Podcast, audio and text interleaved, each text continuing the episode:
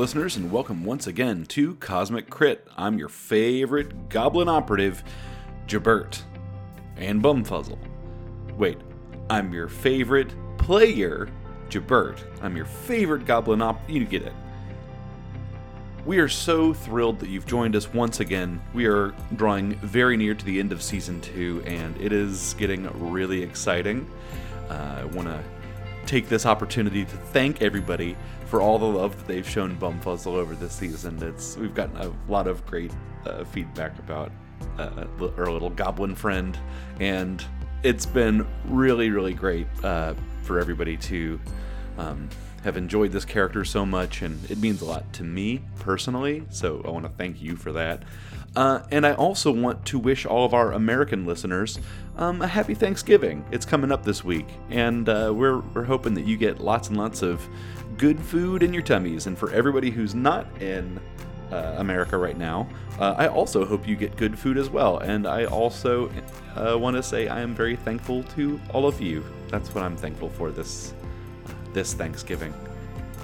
Something else that I'm thankful for this Thanksgiving is for Syrinscape. We recently did a stream uh, with Syrinscape where we played the beginner's box uh, for Starfinder, and we were uh, featuring their uh, their uh, new uh, Syrinscape beginner's box package. And we had a lot of fun with it. We had a great turnout for the event, and everyone everyone had a great time. And uh, I hope you did too. And if you didn't get a chance to see that, we'll have that up over at YouTube, and you can also catch it over on Twitch. We've got the, the video still up there. And my understanding is that we're going to try to grab the audio out of that and uh, sort of post that up for your listening ear holes as well. Uh, but we're working through that. So, thank you one more time, and I won't take up any more of your time. We're going to get right on to the episode. This week, episode 114 You Don't Mess with the Zolan. Episode commencing in 3, 2, 1. Episode initiated.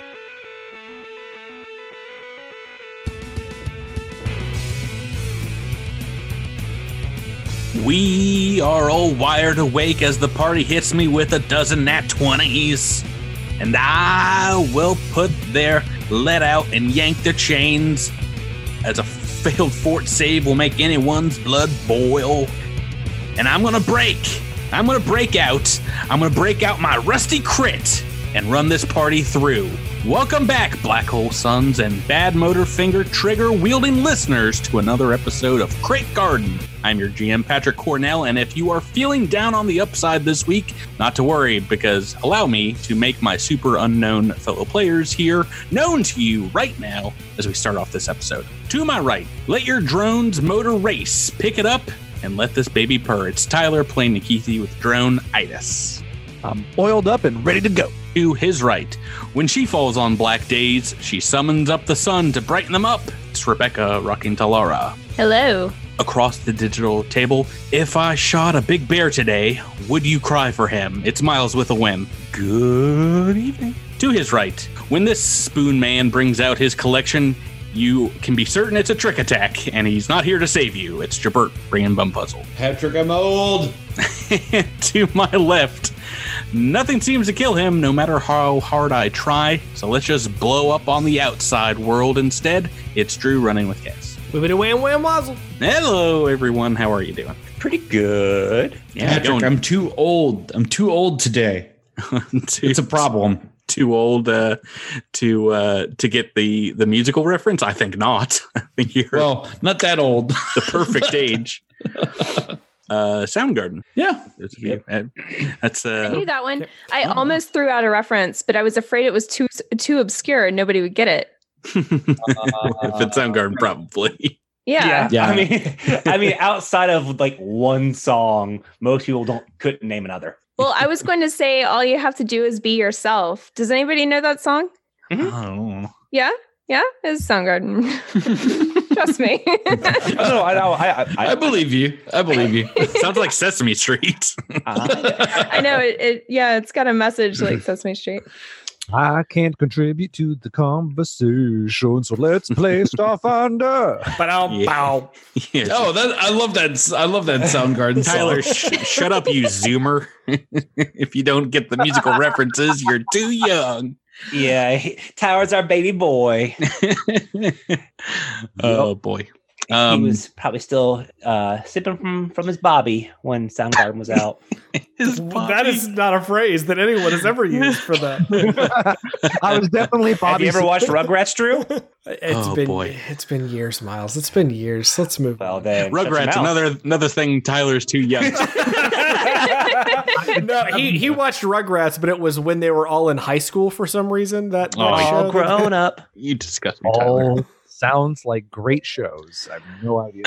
guys uh let's let's get back to it. We had a little breather for you all last week after one of the craziest combats we had on the show. And uh well we also had a bit of a cliffhanger last week. So so you guys remember and i remember and listeners remember. Let's remind everyone what happened last time on cosmic crit The team heads off towards the final lab, Power Dynamics. There, they find over a dozen scientists bound and gagged in an electrified chamber. Seems Evandrian had already set up a trap for our crew. Win does not prove too useful in disarming Evandrian's trap, and mostly offers moral support, occasionally poking at the computers with his trident in vain. While Talara and Kaz try to appeal to the Aeon Guard specialist to release the scientists, the rest of the crew manages to s- disable the device. Just like Mama Gaba used to do, Bumfuzzle disables the scientist murder machine. But even though the data sources are all accounted for, we're not out of the woods yet. Talara devises a plan to magically short circuit the rune drive to turn it into a one time use device, but Murgleber insists that we do a test before hooking up such an unpredictable device to the Phoenix's respite. that's Mergerber to you Gerber. Gerber. Very difficult to say. Talara can say it perfectly because she speaks Aquan. Oh, right. You've got the. you- you can roll your tongue. So right. So that's where we left off, you guys. In the, the, the chamber of the rune drive, Talara just activated her infinite worlds ability. And, you know, you guys are seeing if you can awaken the Aeon Stone in the heart of the device. And as it gained power, the energy um, uh, that you guys are putting off al- alongside that, the temperature kind of drops. And you can see at first an infinite white glow of what seems like just unbridled cosmic power kind of convening here. And it begins to settle and fragment into a few portals around you. And then all at once, you are, are gone, whisked away where you were once standing. You see none of your teammates, but there's just a void around each of you as you're individually swallowed up in this magical storm and things begin to fade to black. And slowly, the light fades back in, and we see ourselves now in a, a science facility uh, on Aurelos. This very one, but it's not the same one. At least not the same time, for here we see Nikithi hard at work. Tyler, Tyler, what is happening here? So Nikithi is standing at a bank of computers and he's working uh, frantically. and Aslanti lead scientist spits insults towards him, demanding he work faster or be removed from the team permanently. So he keeps his head down, and we see him like this for hours as they pass with little else happening around him. And he kind of just relives this day, trapped in a purgatory of constant scientific tinkering and theorizing. But we zoom in closer and we can see the screen that Keithy is working on. And you see we see an outline for a metal frame shaped similar to an Akata with various types of biotech woven into and between the wiring and techno flesh that makes up its muscles and skin. Uh, and then from within his clothing, he kind of tries to stealthily produce his custom rig and he interfaces it into the computer and begins downloading all the data, as well as data from several other similar prototypes, each based on a different animal. After a second, we see the words delete all files and backup files appear blinking every few seconds. Nikithi takes in a deep breath and he slams his tendril down on the console, wiping all of his research and anything related to the biotech weaponry he was developing. Alarms begin to blare, and the Aslanti lead turns, looking confused for a second before his face turns to anger and hate. Gods! Kill this thing! Nikithi calmly produces five small boxes of his own design and sets them on the ground in front of him. He then connects each of each of them to his custom rig. The lead backs away, looking warily at the small boxes on the ground. What are you doing, creature? I am leaving. Consider this my formal resignation. He hits a button on the ring and the boxes unfold as silver goo begins to bubble and form shapes. Several Aslanti guards burst into the room just in time to come face to face with a large screesire that screeches in their face before leaping into them, thrashing wildly and pulling off limbs. Soon after, a Kasarik, K-Pin, Jinsel, and even a Diaspora worm join the fray and begin to spread into the facility. More alarms beginning to blare as chaos erupts all throughout. We see Nikithi walking towards the elevator that ascends to the upper levels. As he enters the elevator, the doors begin to close and we see several other alien scientists running towards him. They plead for him to wait. Sorry, but I do not have time for tag-alongs. The doors close and we see the scientists lose hope, some even breaking down, silently muttering some alien curses. Reality then distorts for a quick second, like an old TV flickering after losing reception. And after a pause, the elevator doors open back up. Nikithi is standing inside smiling. However, I am in the need for a new team to help escape this hellish nightmare. They all begin to pile inside and begin their ascent towards a new beginning and what would eventually be Nikithi's escape from this facility years before. Hold that door. Hold the door indeed. The the magical kind of like infinite worlds clouds swirl here from this scene into another maelstrom. And this is the Aurelius is just kind of uh, washed away. And now we see what looks like another uh, a forest of some sort comes sweeping in, um, surrounding us and outside uh, of what looks like a large industrial plant. Win, we're back to you, Miles, with Win and his prior crew. The rain drums constantly against the camouflaged tarp covering Win's head. Mud splashing from the forest moon floor where he lies mats his darkening blue coat, but the bear doesn't seem to notice. His eyes remain fixated on a single silver door, a door very precious to the invasive Quindar Corporation, a door leading to the place responsible for poisoning and depleting what should be one of the most lush environments in the system, a door no one is supposed to know exists. But the Hexen Way had means of finding out secrets privy to few. When had known of the atrocities committed by Quindar, the heir of Quindar, ironically enough, blew the whistle, and though the bureaucracy moved to silence the information and do damage control, it was too late. Some secrets can never stay buried. When new Quindar and their allies in astral extractions would try to replicate their horrendous experiments. The door upon which he bore his gaze was the proof. His team was silently moving through the hidden facility, and as soon as they were clear, several bombs went, would render the location useless. The chattering of teeth broke his concentration. How much longer, Captain? A young voice asked. Wynn looked down at a, at a small Lashuntan, a laser pistol ready to, for any sign of trouble. Do not worry yourself, Sarian. They know what they're doing. We're hitting them at a time between drops and on a holiday for the Verisite. There should be little guarded resistance, and the handful of scientists behind will offer little trouble. The boy did not look reassured, but Wig could see his attempt to keep a brave face. Sarian was far too young for this life, but he was determined and believed in the cause. Wynn liked the boy. His father had been a trusted friend in years past, and by his side would be the safest place to be. Suddenly, an explosion ripped through the facility. Shouting and shooting filled the air. Wynn leaps from his spot. What happened? It was far too soon. It seemed even the Hexen Way's reach of information had its limits. He saw his team running from an opening where the door once stood, exchanging fire with, was that a Eoxians? How was that possible? There would be time for those questions later. He roared and began laying down cover fire. Sarian, the ship, now! He pressed his com badge.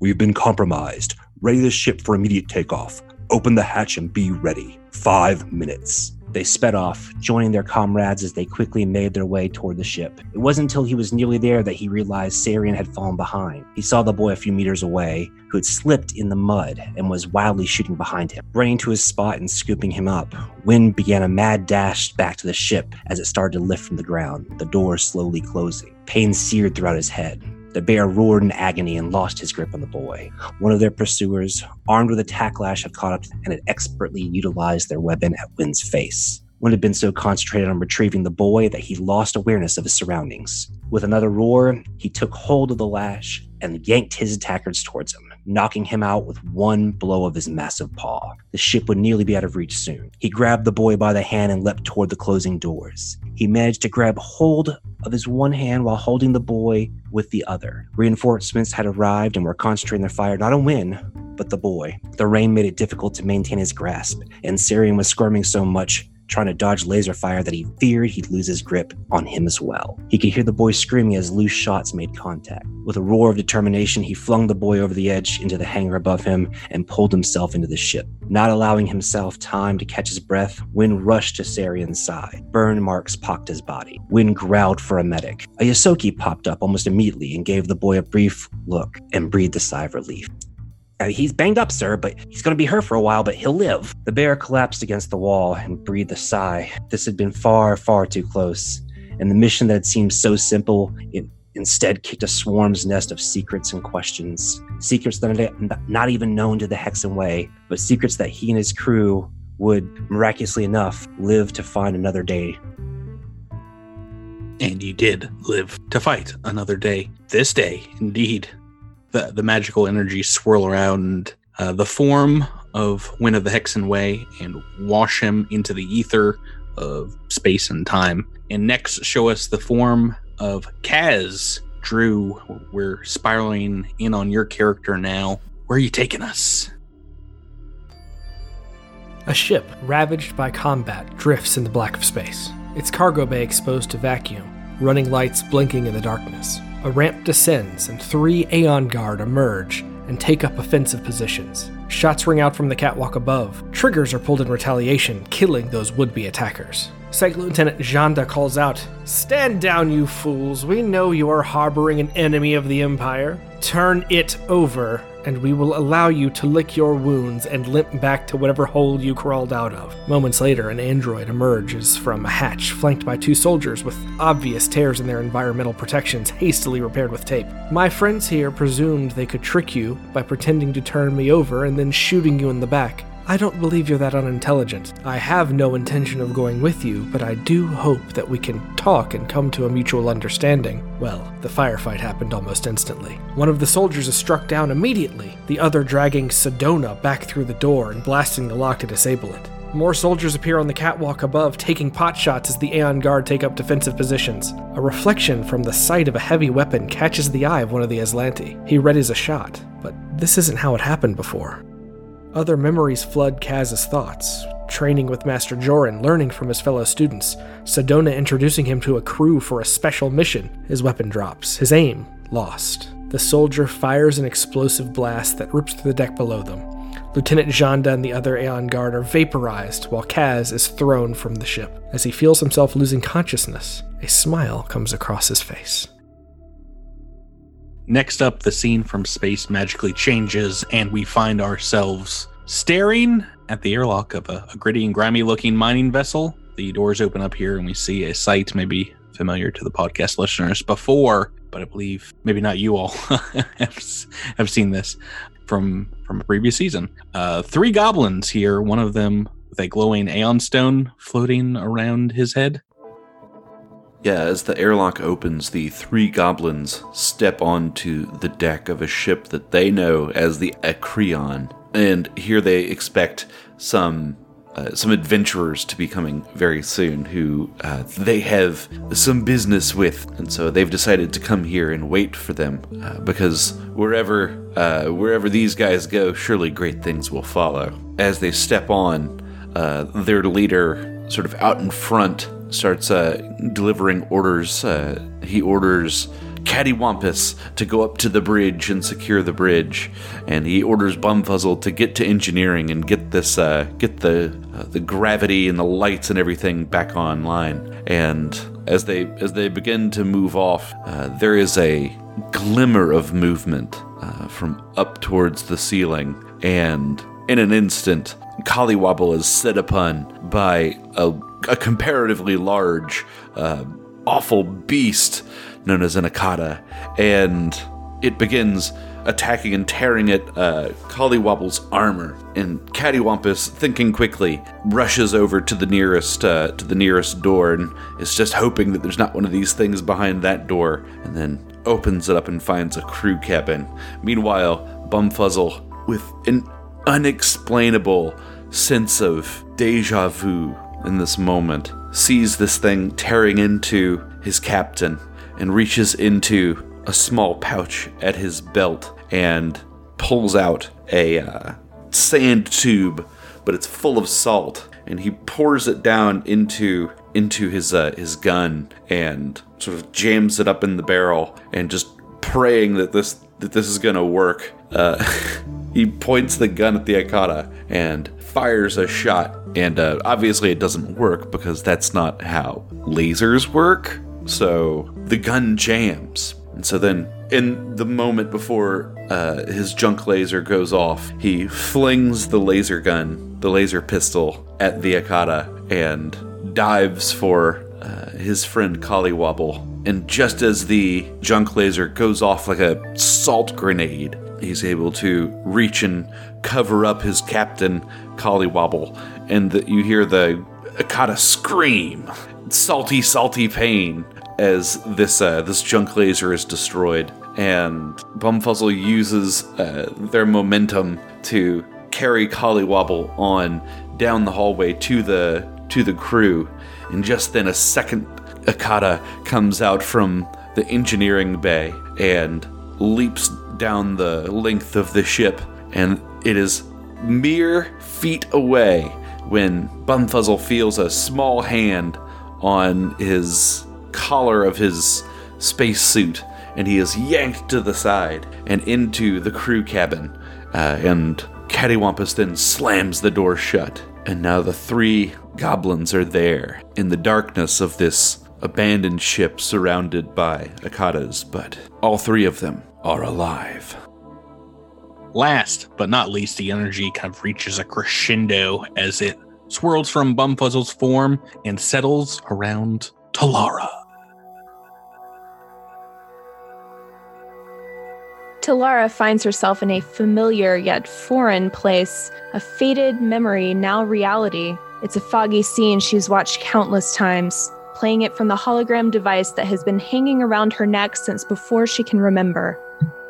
She can't help but be overwhelmed by fear just by being here. The room she finds herself in now is stark white, sterile, with beakers and cots scattered about, a medical bay. An android wearing a white lab coat stands at one end of the room, taking a syringe out of a cabinet. They turn around and sigh. They have a kind face, an android created to have a good bedside manner. Talara follows their gaze to the opposite end of the room. Cowering beneath the cot is a small child with red skin and horns. It's Talara. The android assures the child Talara, it's time. This is to help you, child. It won't hurt. Young Talara stares at the android, not moving from beneath the cot. She narrows her eyes and stares daggers at the syringe in the android's hand. Talara remembers how she used to think that if she thought about something happening hard enough, she could will it into reality. Suddenly, a crash. Something has hit the ship.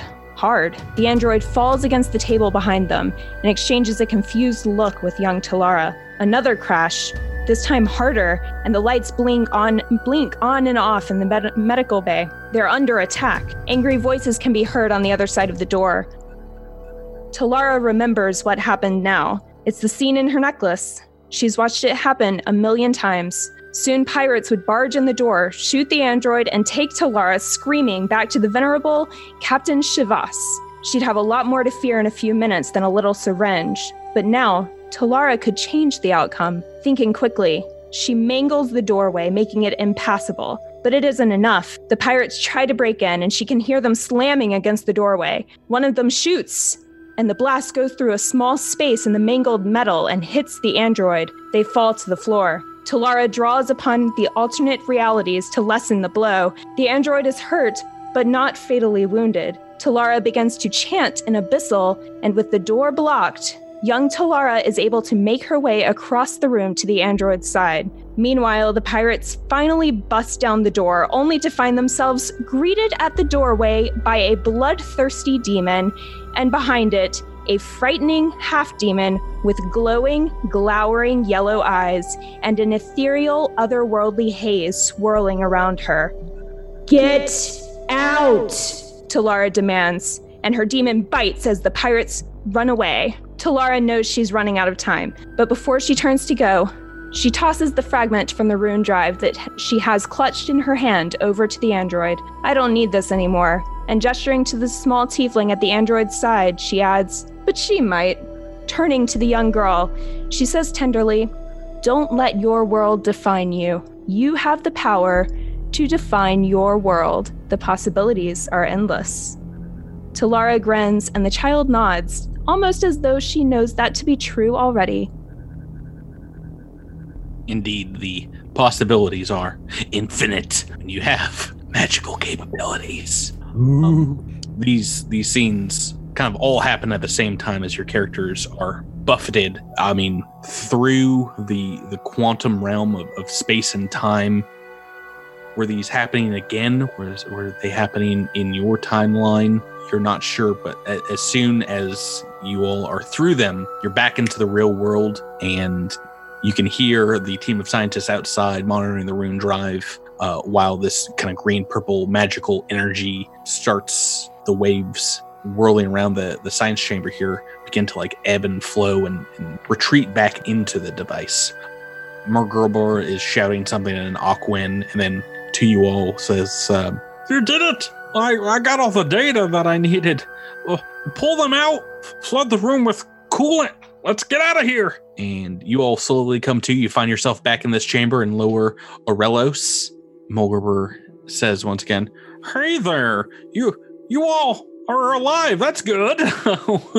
well, we're gonna need to get this device back upstairs and get it attached to your ship pronto. Uh, Yeah, think- pronto's better than later. What what all did you see in there? I saw things that couldn't possibly be real. They were like memories, but they were different somehow. Wynn's kind of very. He's not disturbed, but he's he's just very dazed by what just happened. Why why do I feel hungover and also have a weird fuzzy feeling in my heart? It is odd. Well, I, I can't answer that question, but uh, are you all ready to blow this pop stand? Indeed. Yeah.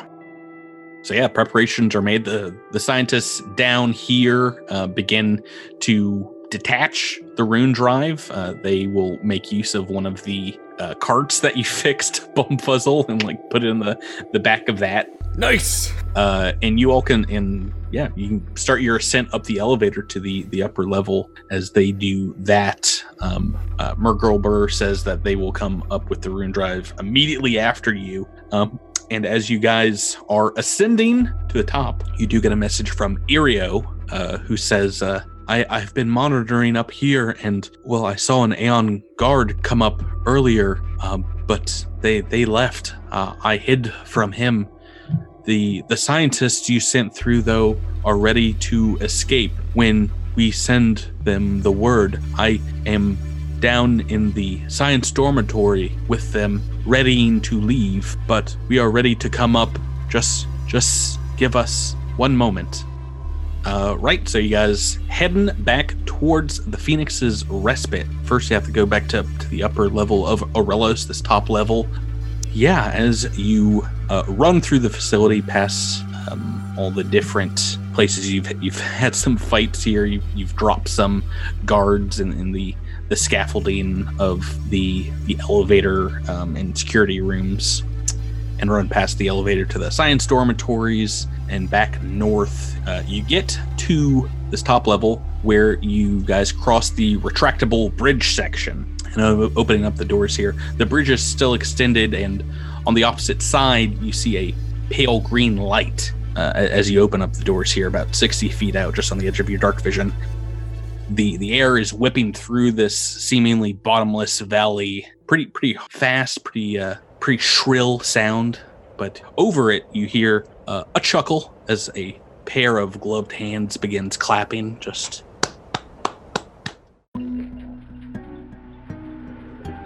and stepping forward onto the bridge, you see the frame of a man dressed in a purple suit of armor, helmet partially up with a shaded visor so you can just see his mouth. It's the same smoky shape you saw in the video sent to Skralen on Outpost Z, that of one certain Aslanti Sardat.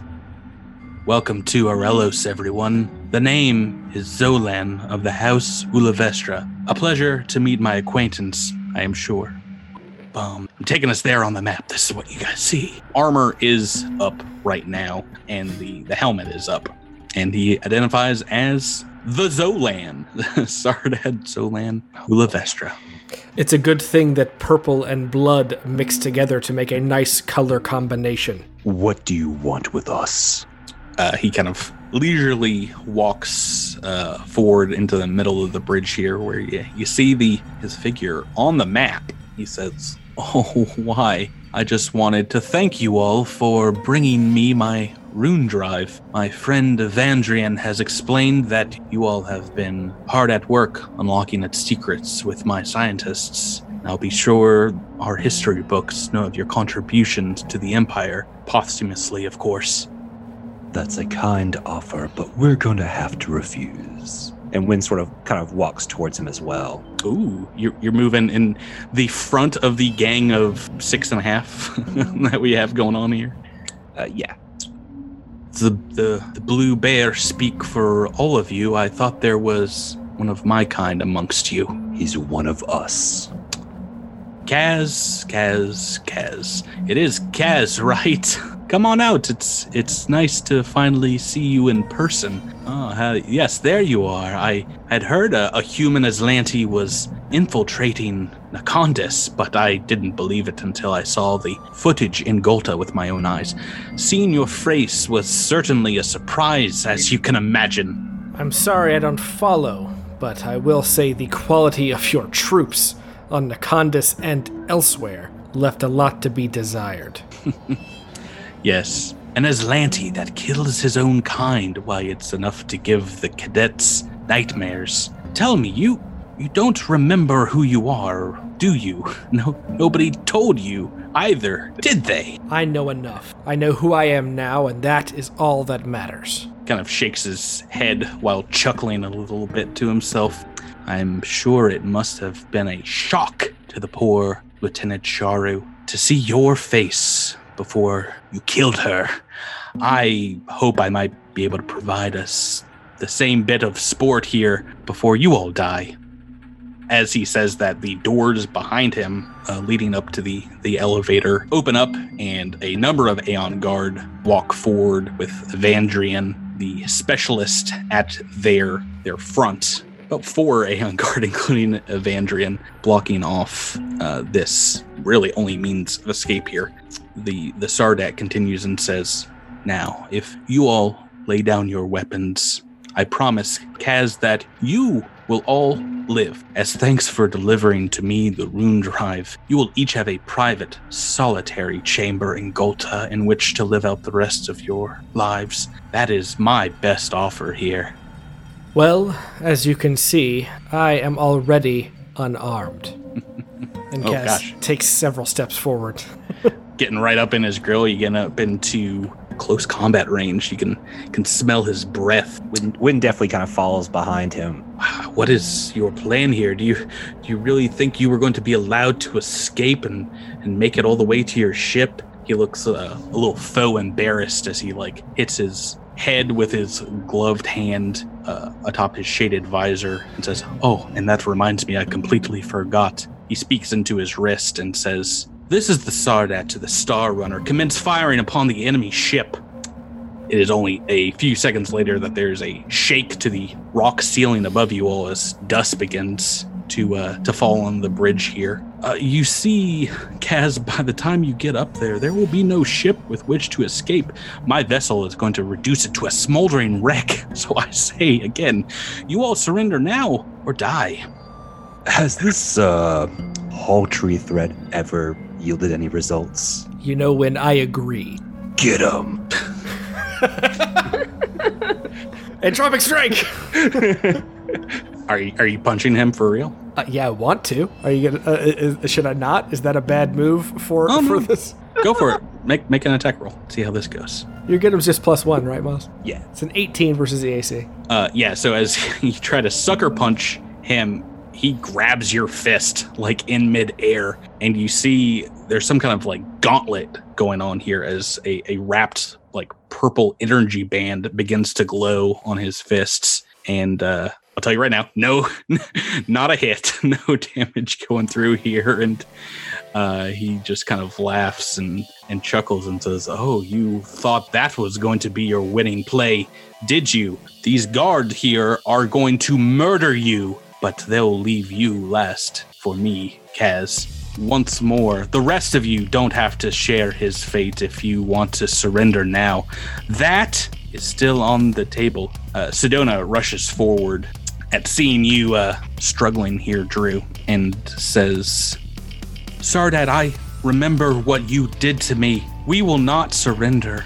I will revisit the same misery to you that you did to me bef- before you die. The Sardat laughs and, and says, The android also has returned to suffer the same fate as your friends. It's very touching. Sedona continues and says, Evandrian, did the Sardat tell you of his illegal seizure of the Nakandis colony in, in neutral space? Did he tell you that he ordered Lieutenant Sharu to murder innocent civilians on that planet? That is why these people killed her and those cadets. They were all operating on his illegal orders. Yeah, to make matters worse, he's stealing ancient stuff and, and defacing them. Look at his armor. And he stinks too. the Sardat kind of like sits and stews, throws Kaz's fist down as uh, you guys do see his armor kind of like formed up, kind of like on its own as is uh, Kaz threw that punch, and there is a large, ornate, like kind of bulky green section uh, on the chest with the Sardat's like house symbol etched on it. And Keithy might step up and hold out the pieces of the symbol that was like torn off. And he would say, I believe that these symbols fit better on that armor than your house symbol, Sardat. The uh, Evandrian kind of like cocks his head and, and says, What are they talking about, Zolan? And the Sardat says, They know nothing of what they speak. They are liars and killers all. Evandrian, I have downloaded many files, some from the Sardat's personal, some of his personal files, which explains all of the illegal activity is done. I only ask that you look at them and then make the decision for yourself. And Zolan, let's not also forget that Evandrian here was planning to to turn you into the Empire for for going against them, for for creating the rune drive outside of their jurisdiction, hiding it from them. He was reporting back to them the entire time. That is his job. But right now, he works for me. You are to kill them, Evandrian. Evandrian kind of hitches up his rifle and turns around and, and opens the door behind him and begins walking towards the elevator. The Sardat says, Evandrian, where are you going? Get back here and kill these swine. Evandrian looks back over his shoulder at his Aeon Guard brethren and says, I promise to serve the throne, not some iconoclast Sardat who's got delusions of grandeur. You made this mess, Zolan. You can clean it up yourself.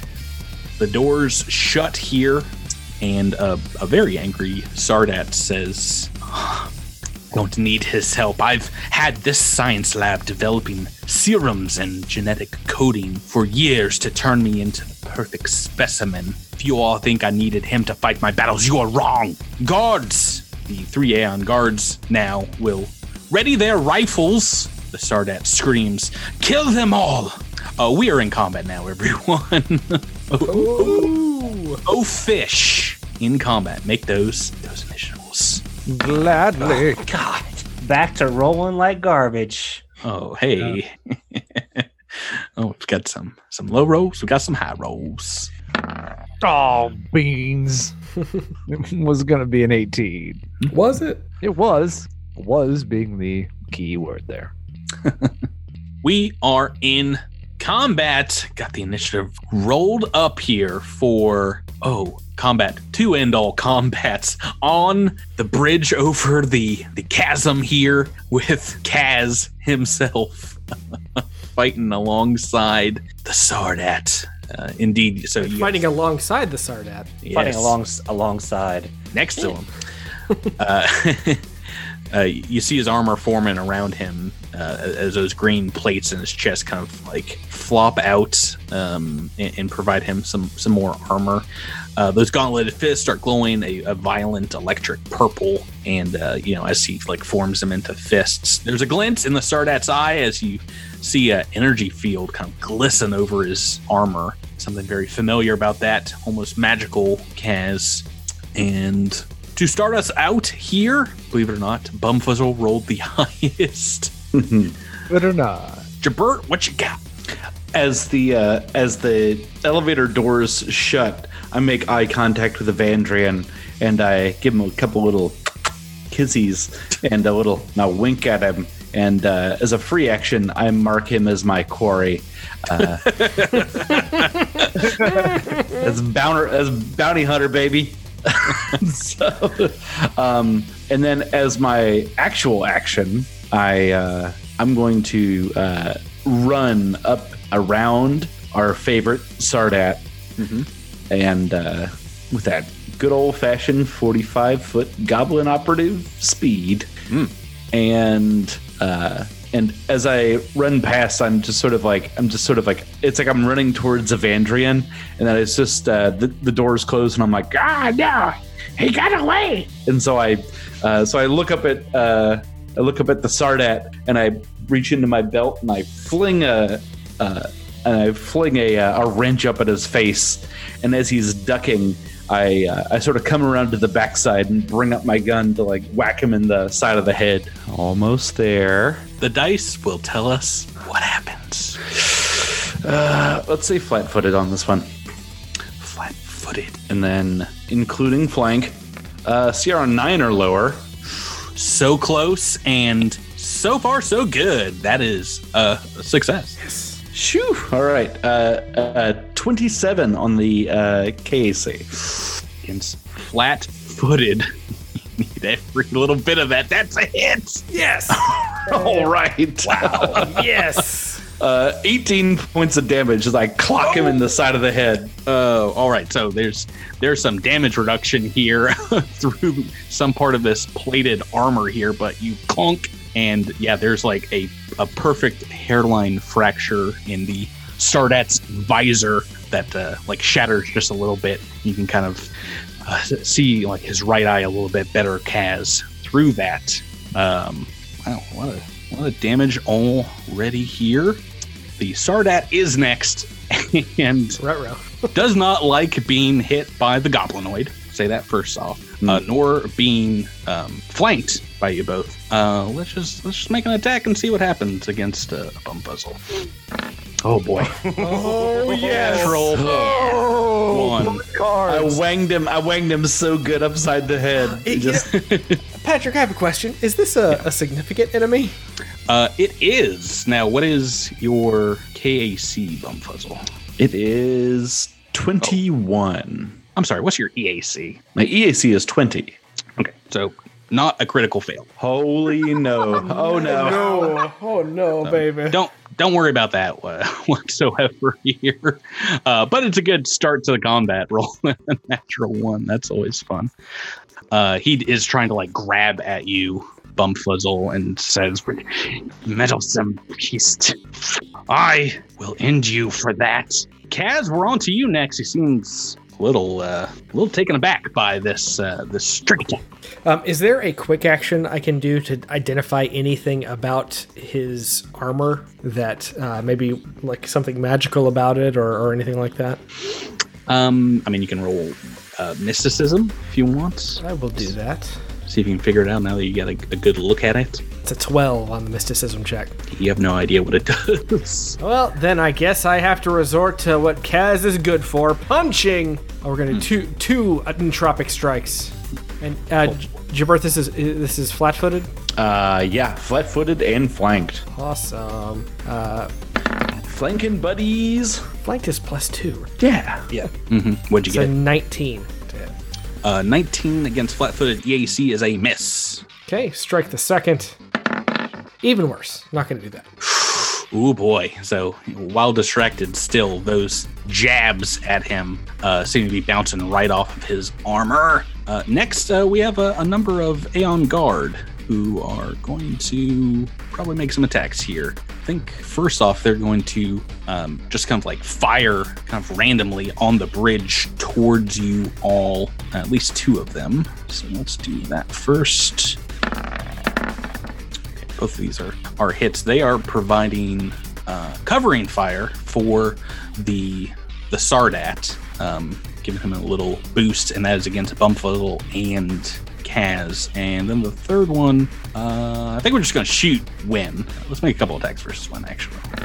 All right, natural 20 and a 16. Let's go. Starting things off with some assault rifle damage. Boop, boop, boop. So this is going to be 3d8 plus 9. Uh, 19 points of piercing damage. Pop, pop, pop. Uh, that is their turn, bringing us to Nikithi. Oh boy, might as well. You're a lot of uh, annoying soldiers, and a very tight walkway and a very big win uh, in the way. He can get past me. I can get past you, but I I don't want to get past you. I want to shoot past you. Uh, okay. Nikithi is going to put his hand on Itis, do a little bit of overcharging. hmm Itis is going to take aim at the Aeon guard that is uh, closest to him from uh, on the opposite side of the hall, and Itis is going to take a shot, just So- a single shot. So it's providing it to Bumfuzzle and Kaz. Covering fire actually just gives plus two to the next attacks that uh, that happen. So this would include covering fire. So just just to clarify something, covering fire gives a circumstance bonus to AC. Yeah. Mhm. Yeah. Right. Okay. Yeah. Okay. And it's just the next attack, which would be uh, this one. I'm not. I'm not shooting. No, it's it's covering it's uh, plus two to AC for an ally.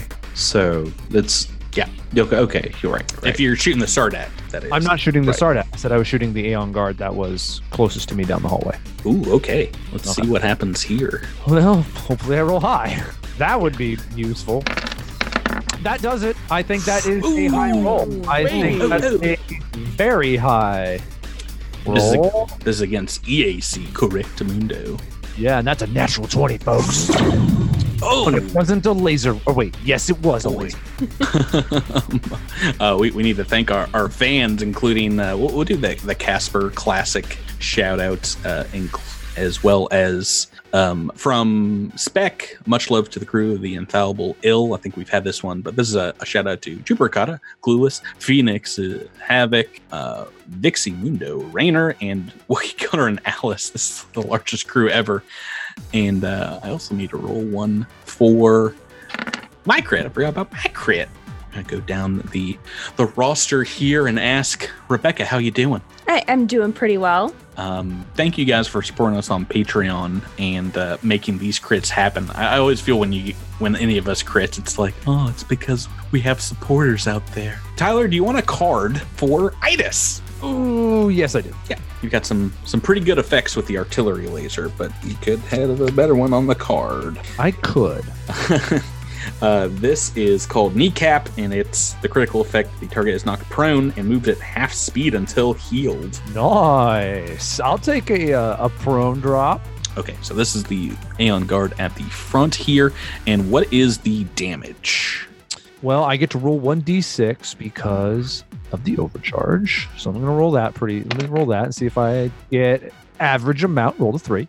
Uh, so I do get the double damage. So that's going to be 13 from the uh, regular shot, 15 from the critical, Ooh. and three, otherwise known as 21. Or I'm sorry, Whoa. 31. 31. Whoa, that's an that's an Itis shot, all right. Yeah. uh, through Win's legs across the bridge, and uh, uh, yeah, hobbling this guy. He's on the ground. Kneecapped Uh. What do you want to do? Do you have uh, Uh, you, you overcharged Keithy, right? Yeah, yeah. I'm out of act. I'm out of uh, stuff I want to do. No movement. Okay, then we are on to Win. No, Talara's next. right. Yeah, that's right. I forgot how numbers work. Uh, Talara a six on the initiative roll and Win a five. Sedona's gonna go right after you guys. All right. Uh, you know I'm not throwing away my shot this time. Um, I am starting to summon. You see Talara uh, clutch her necklace. Wait, didn't Sedona take my necklace away? I should have taken or asked for that back. Anyway, uh, Talara starts chasing an abyssal and uh, clutches for her necklace and is confused when it's not there. She gave Talara, it to you, though. Talara, you didn't need the necklace. The power was in you the whole time. Uh, I'm sorry, you say you're summoning? Yep, starting a summon.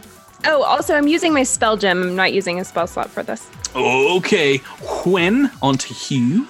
All right, so Win is going to put get him on the Sardat. Mm-hmm. So he just he just you know roars get him and is gonna attempt to stab the Sardat with his trident. All right. Stabby away. That is a 24 to hit. Flat footed KAC, but he's got cover and fire, basically negating that. Am uh, I boy. flanking? You are flanking with the Bumfuzzle. So that Right would be 26. Doop against. Uh, yes. Uh, that is a miss. Oh god. At this stage, unfortunately, uh, I needed that covering fire though. Thank goodness. So that's one of those eaten up. Sorry, did that have get him on it? Does it still have get him on it? Yes. Yeah. Oh, just, that's a 27. just put it on there though. Uh, yes. so including flanking 26 and 27. Uh, 27 is actually enough right now. Oh my god, thank you. Uh, so if you hadn't done get him, that would have been a mess. What you got for damage? Uh, 14 points of damage. Okay, so once again, there is some damage reduction going through here, but uh, some of that's going to get through. And we are on to Sedona, who I think I think might tr- should she try to make a, a shot? She's got a an azimuth laser pistol. I mean, she's been Kill Steel Dona in the past. Or Wait, not, where's she, her corona? She, has had a corona. Sorry, yeah. Okay, good. it's better than azimuth. Yeah, I don't think she's killing anyone right now. but I mean, she can she can also try to take out Aeon guards. Can Who she wants- can she roll mysticism on this armor? Yes, let's see. Now that she sees up front, I've rolled a seven on a d20, and with her bonuses, that's a 23. And I still think that is not enough. She is able to identify that is, you know, exactly what you guys were looking for is that where those plates from the Scion's vestry came from, and she'll call that out. She says, He's wearing Perept Amon battle regalia. I- I'm not sure what it does, but be careful, everyone. Uh, she's actually she's going to use a uh, a mental attack to try and give the Sardat back some of the damage that uh, he visited upon her during her torturous interrogation. Uh, she's going to use Mind Thrust. So I'm going to have the Sardat make a save. Oh boy, Sardat four on the the dice here. Uh, that is a fail. So, uh, d- does anybody want to roll two d10 for damage? Yeah, I'll do it. Oh, God, Miles, Miles, no, Oh yes, because I control the dice. two, a two on two d10. Oh boy. Uh, okay, so all that goes through. Good news, bad news. all that goes through. Could be 20. Could be. That is turn one. Uh, turn two, we're back to Bumfuzzle. Hmm. I'm gonna hold my turn until after Kaz's turn. Okay. Uh, so that means the Sardat is is going, and he's still he's still on a Bumfuzzle. Who's done the most damage to him? I have to roll better than that. So Better than a one. better than a one. If I can roll a two, that'd be that'd be Oh my god. Oh my god. The Sardat is the worst, the worst character in this game. I rolled another one, everyone. there have been three ones rolled in a row.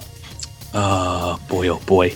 Uh, So yeah, he he's trying to catch a, a goblin, but apparently He's a slippery fella. Bumpus Bumpus was covered in pickle juice, and he can't. That's my trick. That's my secret. You gotta put jelly on all of your body. oh goodness gracious, uh, Kaz, we are on to you. Uh, and is the uh, the Sardat still affected by uh, the covering fire? Uh, yes, I believe so. Yeah, so the next attack is is still going to be covered. But just one of these attacks. I believe yes. All right, so I'm going to do two entropic strikes, and with the minus three for multi weapon fighting and flanking And get with and get him. um, is he still flat footed as well? Uh, he's he would not be flat-footed. I don't think. Okay. Uh, so either way, this will this will just be flat rolls. Alrighty, against EAC. 14 not gonna do it. Four on the dice. No. But that should clear up the harrowing fire. Oh yeah, it's gone. All right, cross your fingers, everybody. Here we go. 19 versus the AC. a miss uh, once more yeah he uh, is like dodging out of the way he's like super lithe um, the, the blows you do connect just don't seem to do anything to his armor and he says kaz i have run my body through microprocessor design tests making me lightning fast you will not be able to strike me as i have programmed Ilahora combat master's moves into my skill set you know nothing of the fighting style of the Aeon Guard Elite Academy Commandos, whereas I know 10 ways to incapacitate you with my elbow alone. Apparently not this goblin, though. You see, tries to swipe at uh, your turn. You speak very, very confidently for someone who has not yet landed a strike. You may know of the El- the Aslanti Aeon Guard Elite Academy, but I have studied under Master Jor and Master Vanguard, and we will see who will win this day. Also, you studied under Bumfuzzle. Whee! And uh, I'm gonna go beat the heck out of the guy who's laying on the ground. No! no, my only weakness, my my less armored Aeon Guard. Yeah. Um, Get yeah, him so, yeah, so I'm gonna I'm gonna uh, uh, turn my attention away from the Sardat and run towards this guy, and I pull out like a like a bottle of just like uh, acetonian olive oil, and I just like dump it all over the ground where this guy's at, so he's all slippery, and uh, uh, I guess I'm just gonna I'm do, I guess I'm just gonna move about like five feet, and then I'm just gonna like point my gun at him and well no no no I, I gotta sorry no yeah I'm gonna uh, run up to him and then uh, dump this oil all over him and I'm gonna uh, whack him in the head with with my gun. All right, so running away from the Sardat.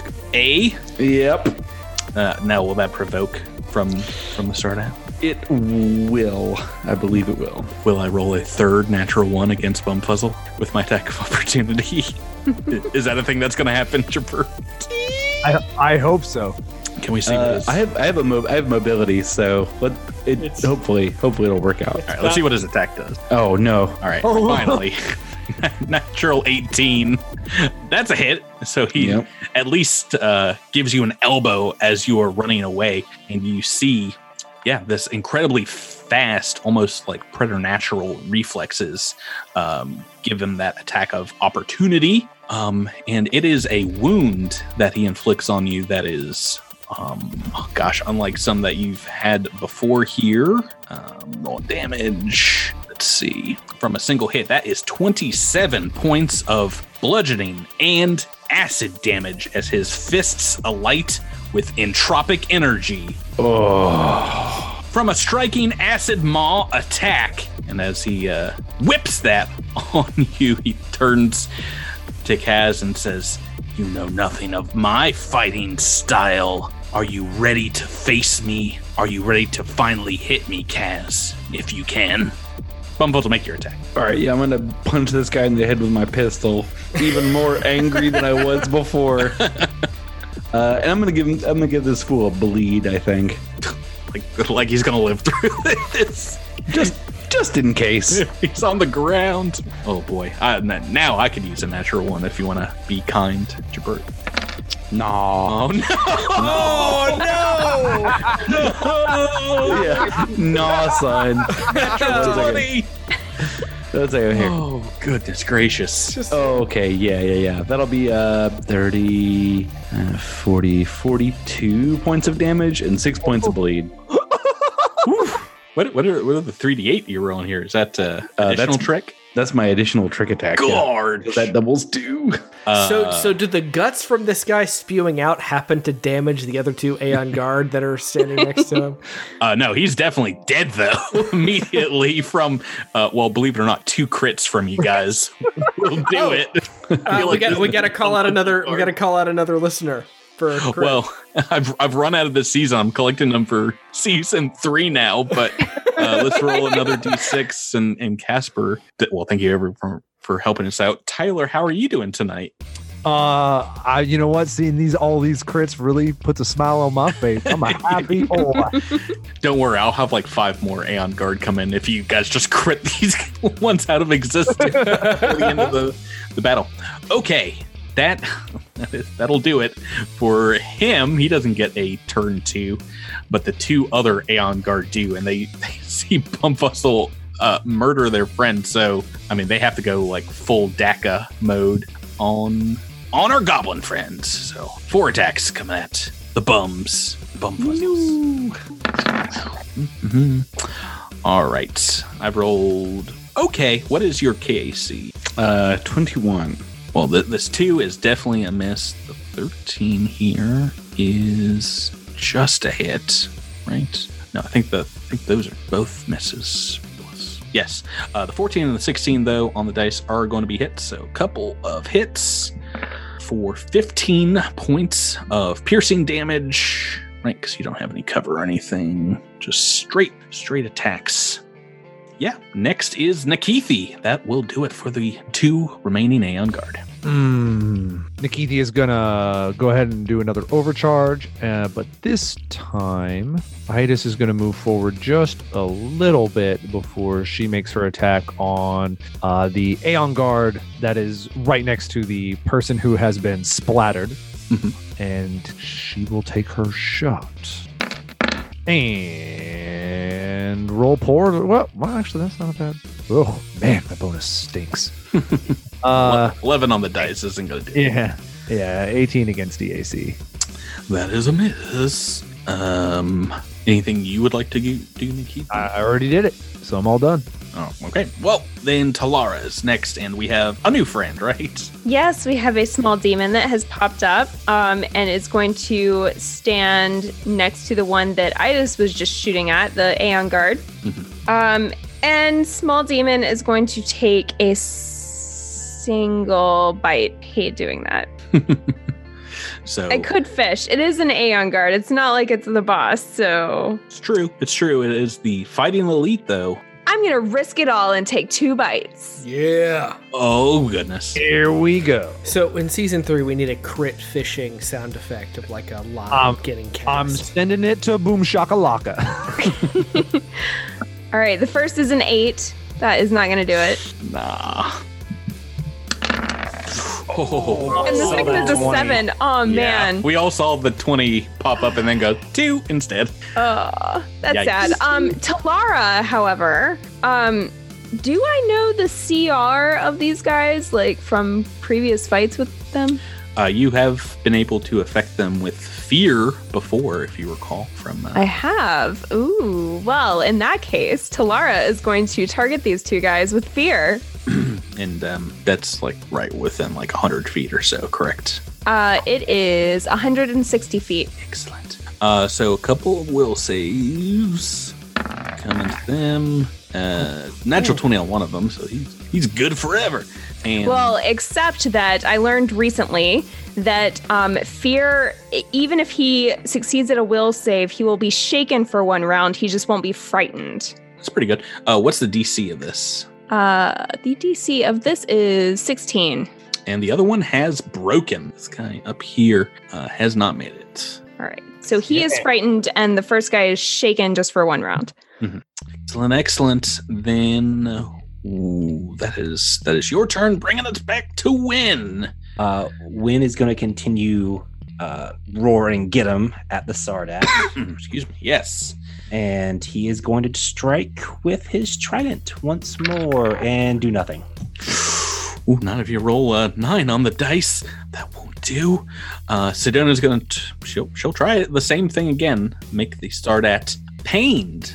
Uh, give him some mental anguish and hopefully some more damage. So I'll make a Sardat roll a will save mind thrust. Uh, he's made the will save, so half damage. But uh, does someone else want to roll two d10? in cycle through, you guys. yeah. Oh, you go. nice. That's how Nearly you do max this time. That's how Jabert rolls. In character. Only nine points of damage because he saved. Uh, Hey, it's nine points more. Okay, yeah, damage on the board. More damage on the. That is turn two. Bring us back to turn three. We're back to the the Sardat, and I, I mean, I can't attack Bumfuzzle ever again because I- I'm just worried about rolling more natural ones here tonight, regardless of whether or not they be critical fails. Patrick, you feel free to roll as many natural ones as you want. I'm not here to tell you what to do. You roll all the natural ones you want. This is your game, buddy. No, I don't like you whatsoever. I don't have I don't have your guys' fancy ability to to re-roll those failed uh, failed natural one saves. Um, but I think you will because I, hate, I hate that you like murdered uh, his uh, his Aeon guard, and I think next target would definitely be Talara for magically warping their impressionable minds. Let's see here. Uh, yeah, as he's going to go over to Bumfuzzle, though, he, uh, Kaz, you can make an attack of opportunity. Uh, as he's talking to you and, and moving backward, he says, Kaz, have you not guessed yet as to who you are? Do you remember nothing of your past or our connection? The connection between you and I, do you not feel it? I've seen Space Star Wars. I don't need to know anything. Space Star Wars. Um, Uh, Entropic Strike. Not going to do anything with that. Oh yeah, he just knocks your blow away and says, "We share it. Can you not sense exactly who you are, Kaz? Uh, make an attack versus a Bumfuzzle. Good gracious, good golly molly. I saw a one come up. I was like, no, but it's a, a ten on the dice. Uh, what is your EAC? Is twenty? Um, 20, yeah. Okay, finally, I needed to roll higher than a flipping six to get this off.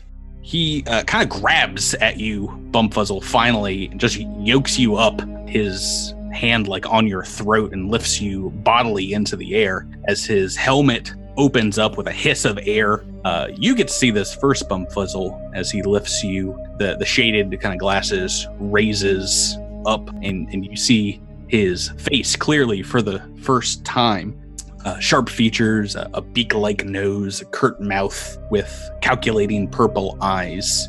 While you might not be able to say anything, Bumfuzzle, you can see that it's almost like looking into a mirror version of Kaz, an aged version with tufts of white hair above his, you know, sideburns on these his long hair. Looks very similar to Kaz indeed.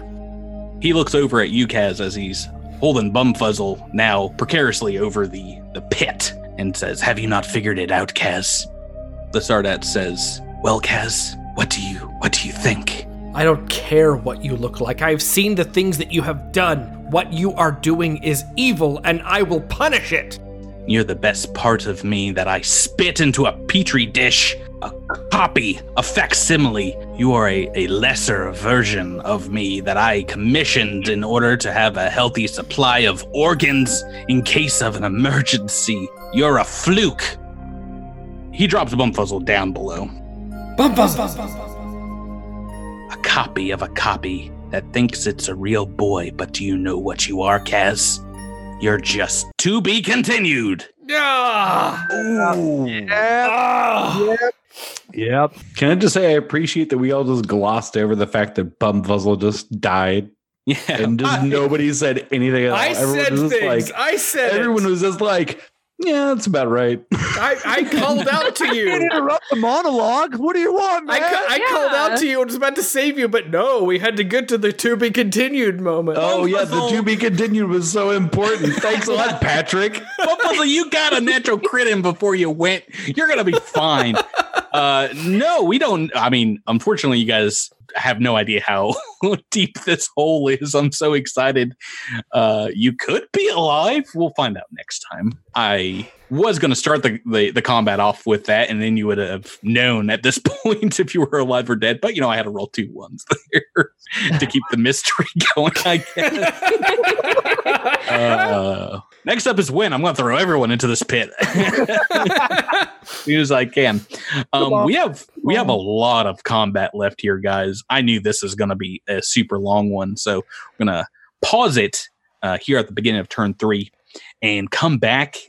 And I really hope you all uh, leave nothing at the door because already, I mean, well, you have had two crits, but you're going to need a whole bunch more to get through the Sardat yeah, that's gonna do it for us this time, guys. And we will uh we'll start wrapping up this campaign when we come back next week. Yeah. right. Um thanks for playing with me.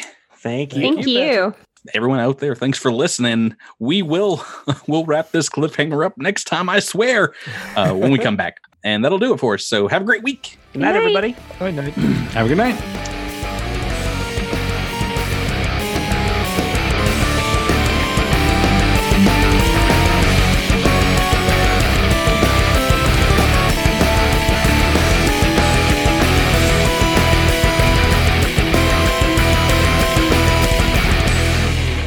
Thank you for listening to this week's episode of Cosmic Crit. This episode has been made possible through a sponsorship with Roll20 and the backing of our Crittermander fans on Patreon.